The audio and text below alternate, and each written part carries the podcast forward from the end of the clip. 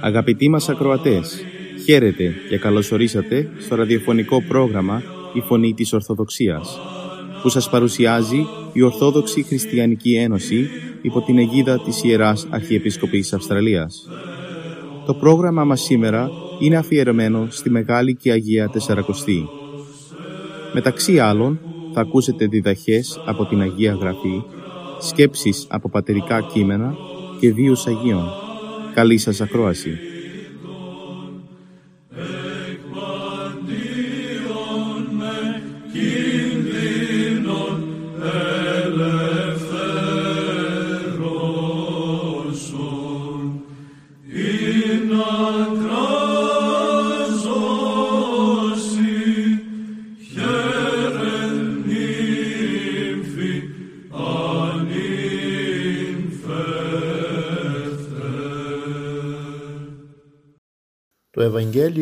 Αυτής της Κυριακής, Κυριακή Πέμπτη των Ιστιών, θα μας πει ο Χριστός σε αυτό το Ευαγγέλιο για τα πάθη που τον περιμένουν καθώς θα επεξηγήσει τους μαθητές του. Και δείχνει και σε μας το σωστό δρόμο που θα πρέπει να ακολουθήσουμε για να υποδεχθούμε όπως πρέπει αυτά τα σωτηριώδη και μεγάλα γεγονότα της Μεγάλης Εβδομάδος. Ιδιαίτερα να μας προφυλάξει από το μεγάλο πάθος της φιλοδοξίας. Το Ευαγγέλιο με απλή γλώσσα έχει ως εξής. Εκείνο τον καιρό πήρε ο Ιησούς τους 12 μαθητές του και άρχισε να τους λέει εκείνα που πρόκειται να συμβούν. Ότι δηλαδή ανεβαίνουμε στα Ιεροσόλυμα και ο Υιός του ανθρώπου θα παραδοθεί στους αρχιερείς και γραμματείς, θα τον καταδικάσουν και θα τον παραδώσουν στη Ρωμαϊκή εξουσία. Θα τον εμπέξουν, θα τον μαστιγώσουν, θα τον φτύσουν, θα τον σκοτώσουν και την τρίτη ημέρα θα αναστηθεί. Και τότε τον παίρνουν από κοντά ο Ιάκωβος και ο Ιωάννης, η γη του Ζεβεδαίου και του λένε διδάσκαλε, θέλουμε να μας κάνεις ό,τι θα σου ζητήσουμε. Και εκείνος τους λέει, τι θέλετε να σας κάνω; Και εκείνοι του είπαν, δώσε μας να καθίσουμε τότε που θα δοξαστείς, ένα στα δεξιά σου και ένα στα αριστερά σου.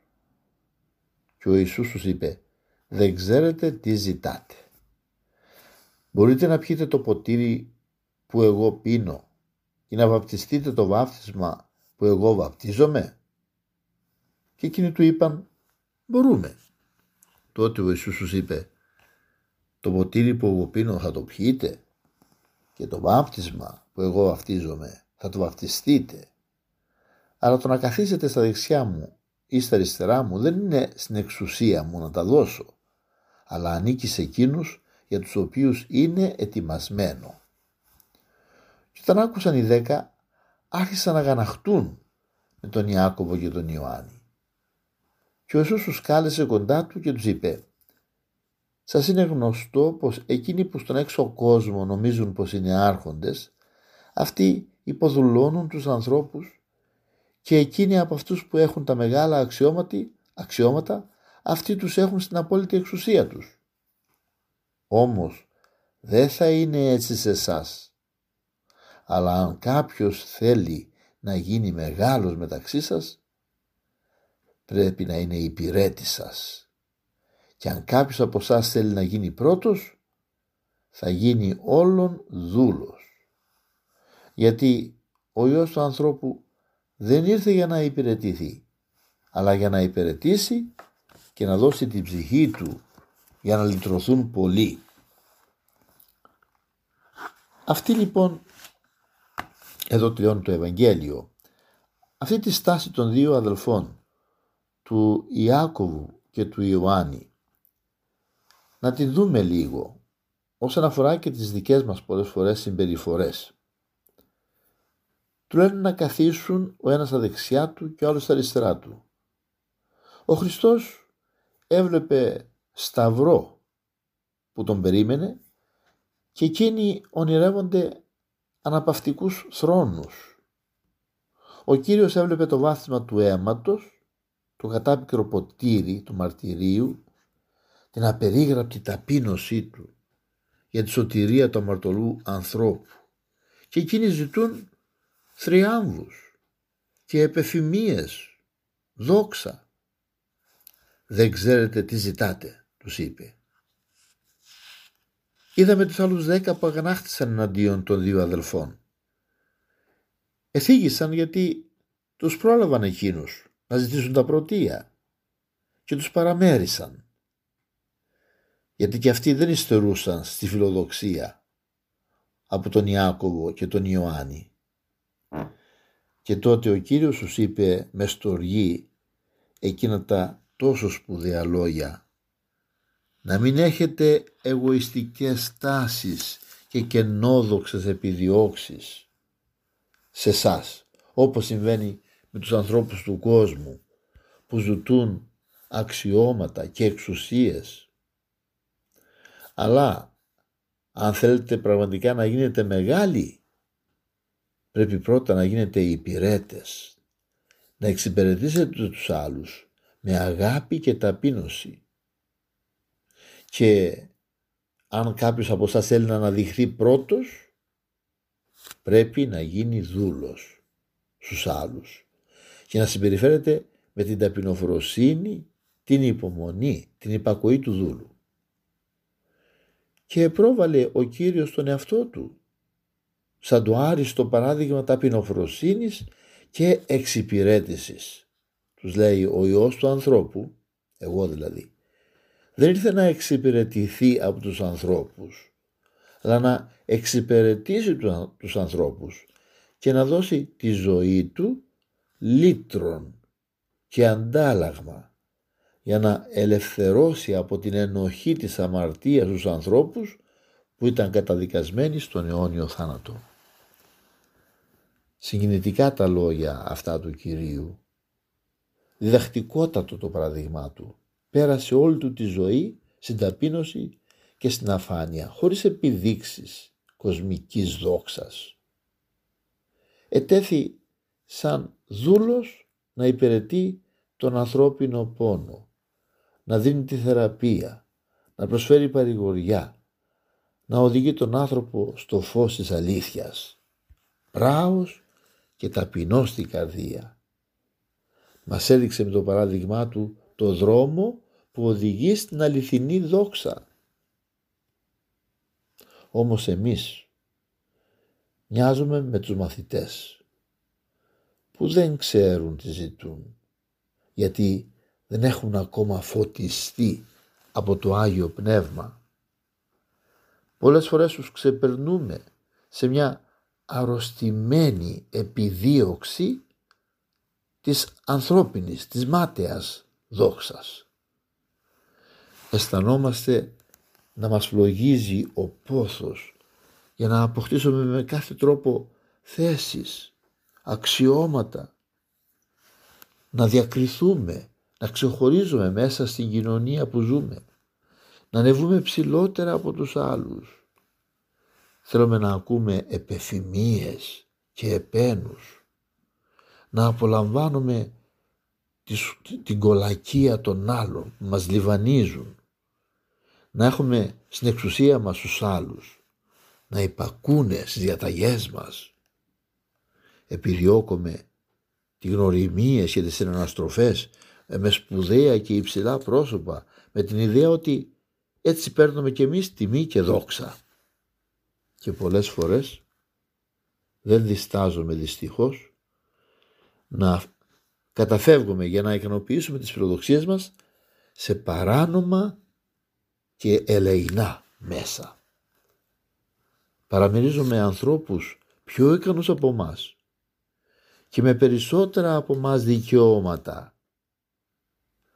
Αγνοούμε συναδέλφους με προσόντα Καταφεύγουμε σε γνωστούς και άγνωστους για να μεσητεύσουν για χάρη μας. Έτσι όμως η φιλοδοξία μας πρόχνει και στην αδικία. Και παρόλα αυτά δεν επιτυχάνουμε πάντοτε το σκοπό μας και γευόμαστε έτσι τον πικρό καρπό της απογοήτευσης. Αλλά και αν πετύχαμε και αν είχαμε επιτύχει πάλι δεν μένουμε ικανοποιημένοι γιατί μέσα μας θα υπάρχει το κενό και το ακόμα χειρότερο η τύψη της συνείδησής μας ότι ανεβήκαμε ψηλά με παράνομα μέσα όχι με τον τίμιο και τον σωστό τρόπο. Αγαπητοί αδελφοί, πότε τάχα θα πιστούμε και θα παραδεχτούμε ότι όχι με παράλογες φιλοδοξίες και με παράνομα μέσα θα επιτύχουμε την αληθινή δόξα, αλλά με την ταπεινοφροσύνη και με το να θυσιάζουμε τον εαυτό μας για να εξυπηρετούμε τις ανάγκες των αδελφών μας. Αυτό έκανε ο Κύριος μας που έρχεται τώρα στην άλλη εβδομάδα για να προχωρήσει προς το καθήκον του που είναι ο Γολγοθάς γιατί εκεί πάνω θα μας ελευθερώσει από όλη την αμαρτία. Αυτό το παράδειγμα της θυσίας πρέπει και μας να μας ενθουσιάσει. Αυτό να ακολουθούμε κι εμείς γιατί αυτή είναι η εντολή που μας έδωσε ο Κύριος και Θεός μας. Αμήν.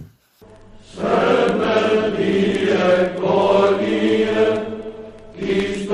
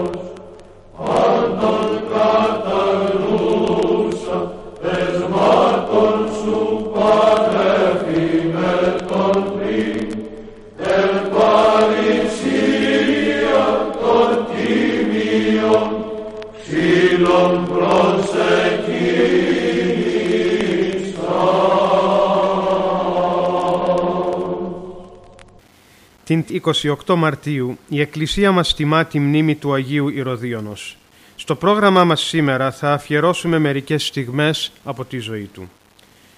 Ο Κύριος είπε «Ως της θέλει ο πίσω μου ακολουθήν, απαρνησάστο εαυτόν και αράτω των σταυρών αυτού και ακολουθήτο μη». Δηλαδή, εκείνος που θέλει να με ακολουθεί σαν μαθητής μου, ας διακόψει κάθε σχέση με το διεφθαρμένο από την αμαρτία εαυτό του και ας πάρει την απόφαση να υποστεί για μένα όχι μόνο κάθε θλίψη και δοκιμασία, αλλά ακόμη και σταυρικό θάνατο. Και τότε ας με ακολουθεί, μιμούμενος το παράδειγμά μου.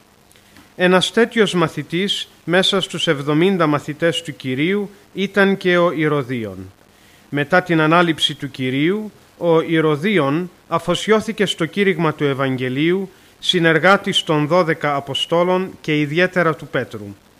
Μετά το μαρτυρικό θάνατο του Αποστόλου Ανδρέα του Πρωτοκλήτου, στην εκκλησία της Πάτρας επίσκοπος έγινε ο Ηρωδίων. Τα καθήκοντα της νέας του θέσης ο Ηρωδίων τα επιτελούσε με αληθινό αποστολικό ζήλο. Αλλά η λύσα των ειδωλολατρών έμελε να χτυπήσει και αυτόν. Αφού τον συνέλαβαν, άγρια τον έδιραν και τον λιθοβόλησαν. Έπειτα με τον πιο ομό τρόπο τον έσφαξαν. Έτσι η ζωή του επισφραγίστηκε με την έσχατη αυταπάρνηση και το αίμα του πότισε τον σπόρο του Ευαγγελίου και συνετέλεσε στη γρηγορότερη καρποφορία του στην ελληνική γη.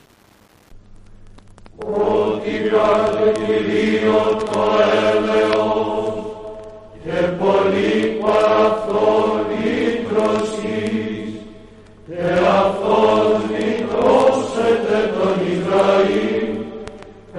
εκ πάσων των ανομίων αυτού όπως προσκυνήσασα περί χαρός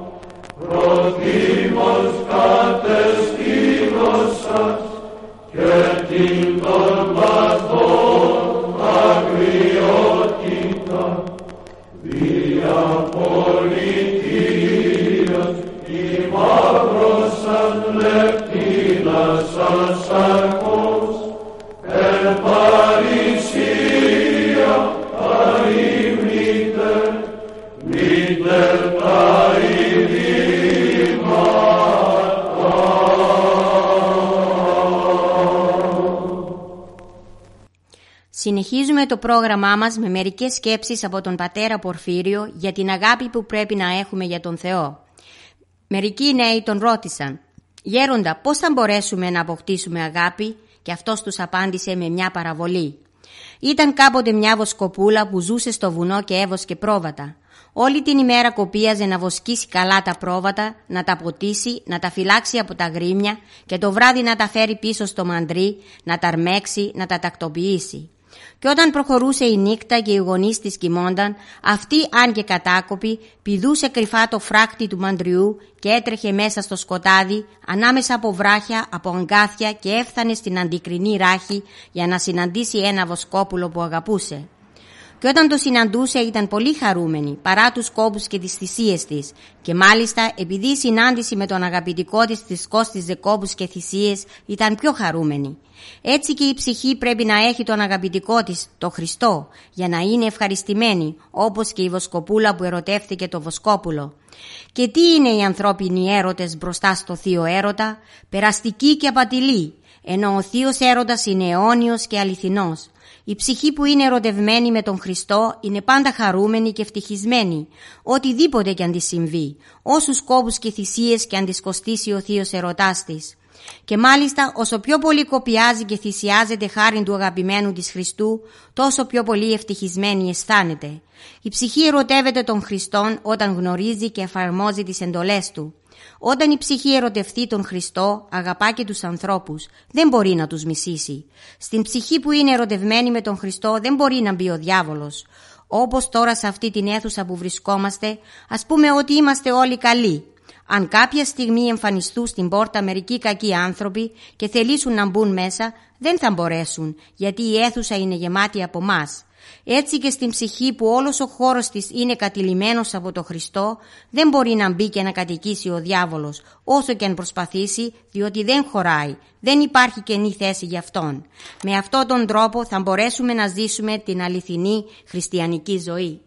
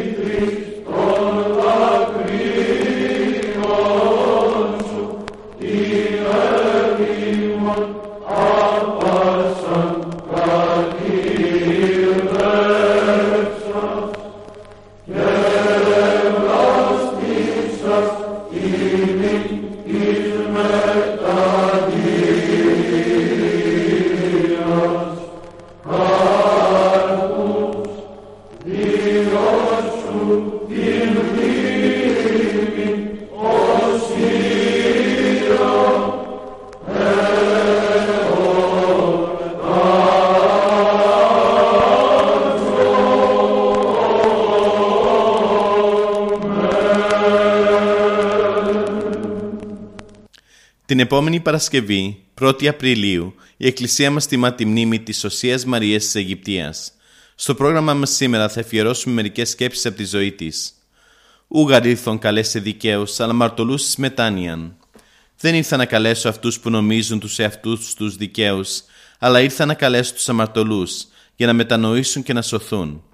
Ο λόγος αυτός του Κυρίου μας βρίσκει πλήρη εφαρμογή στη ζωή της Μαρίας της Αιγυπτίας.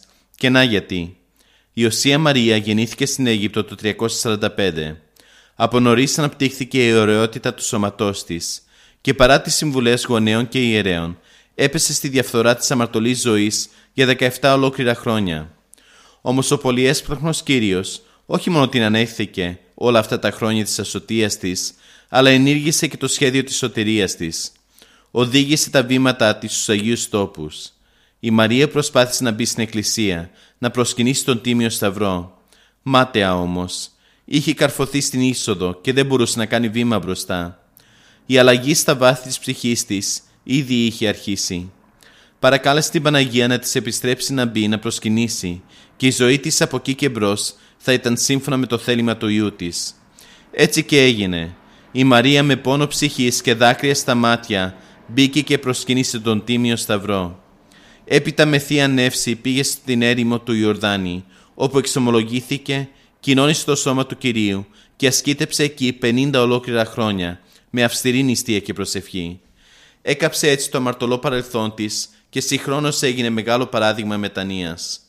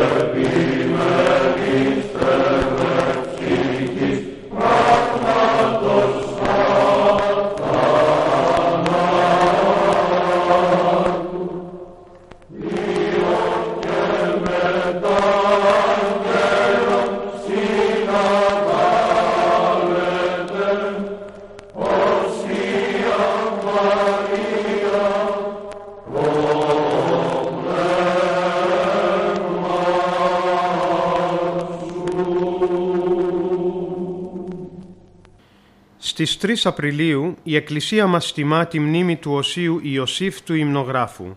Στο πρόγραμμά μας σήμερα θα αφιερώσουμε μερικές στιγμές από τη ζωή του. Καταγόταν από τη Σικελία. Ο πατέρας του ονομαζόταν Πλωτίνος, η δε μητέρα του Αγάθη και τον ανέθρεψαν με τα διδάγματα και το ζωντανό πνεύμα της χριστιανικής ευσέβειας. Από την παιδική του ηλικία διακρίθηκε για την προτίμηση που είχε στα Ιερά Γράμματα και την απαγγελία ιερών ύμνων που έψαλε με πολύ αισθηματικότητα και τέχνη. Όταν πέθανε ο πατέρας του, μαζί με τη μητέρα του και την αδελφή του, κατέφυγε στην Πελοπόννησο. Από εκεί ύστερα στη Θεσσαλονίκη, όπου έγινε μοναχός και χειροτονήθηκε έπειτα ιερέας. Στη νέα του ζωή διακρίθηκε για τον ιερό ζήλο του και την ασκητικότητα των συνηθιών του διέπλασε χαρακτήρα σύμφωνα με την ακρίβεια των χριστιανικών παραγγελμάτων, αναδείχθηκε πράος, ταπεινόφρον και άκακος. Εκεί επίσης συστηματοποίησε την καλλιγραφική αντιγραφή και σύνθεση εκκλησιαστικών ύμνων. Μετά από καιρό πήγε στην Κωνσταντινούπολη, όπου γνώρισε το Γρηγόριο το Δεκαπολίτη και συγκατοίκησαν για λίγο μαζί σε ένα κελί. Επειδή όμως αντέδρασε στα διατάγματα του οικονομάχου βασιλιά Λέοντα του Πέμπτου, εξεδιώχθη στη Ρώμη. Στο δρόμο τον απήγαγαν πειρατές στην Κρήτη και από εκεί επανήλθε στην Κωνσταντινούπολη όπου και πέθανε σε βαθύ γύρας το 842. Δικό του έργο κατά μέγα μέρος αποτελεί και η λεγόμενη παρακλητική.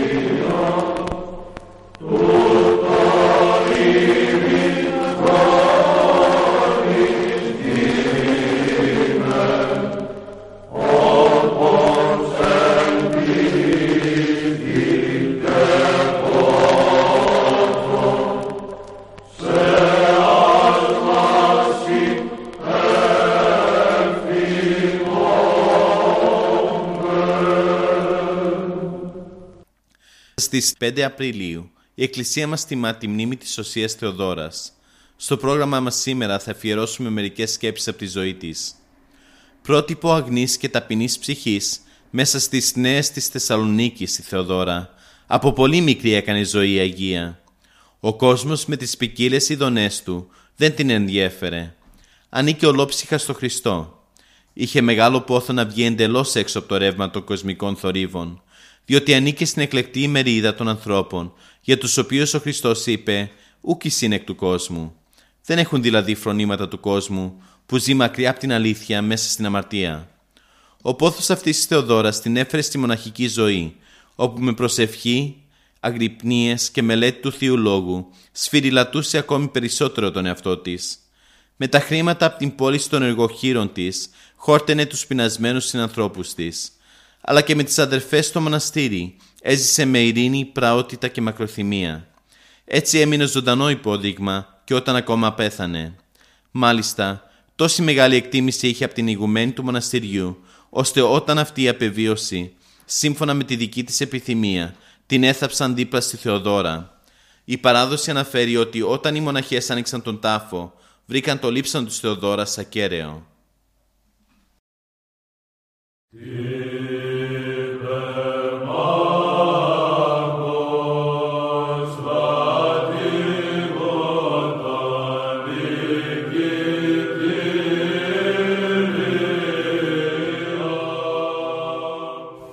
Και εδώ φτάσαμε στο τέλος του προγράμματος. Σας ευχαριστούμε για τη συντροφιά σας. Θα είμαστε και πάλι κοντά σας την επόμενη εβδομάδα. Μπορείτε επίσης να μας παρακολουθήσετε στο Facebook, Spotify και στο YouTube κανάλι «Η Φωνή της Ορθοδοξίας». Αγαπητοί μας ακροατές, καλή υπόλοιπη Σαρακοστή.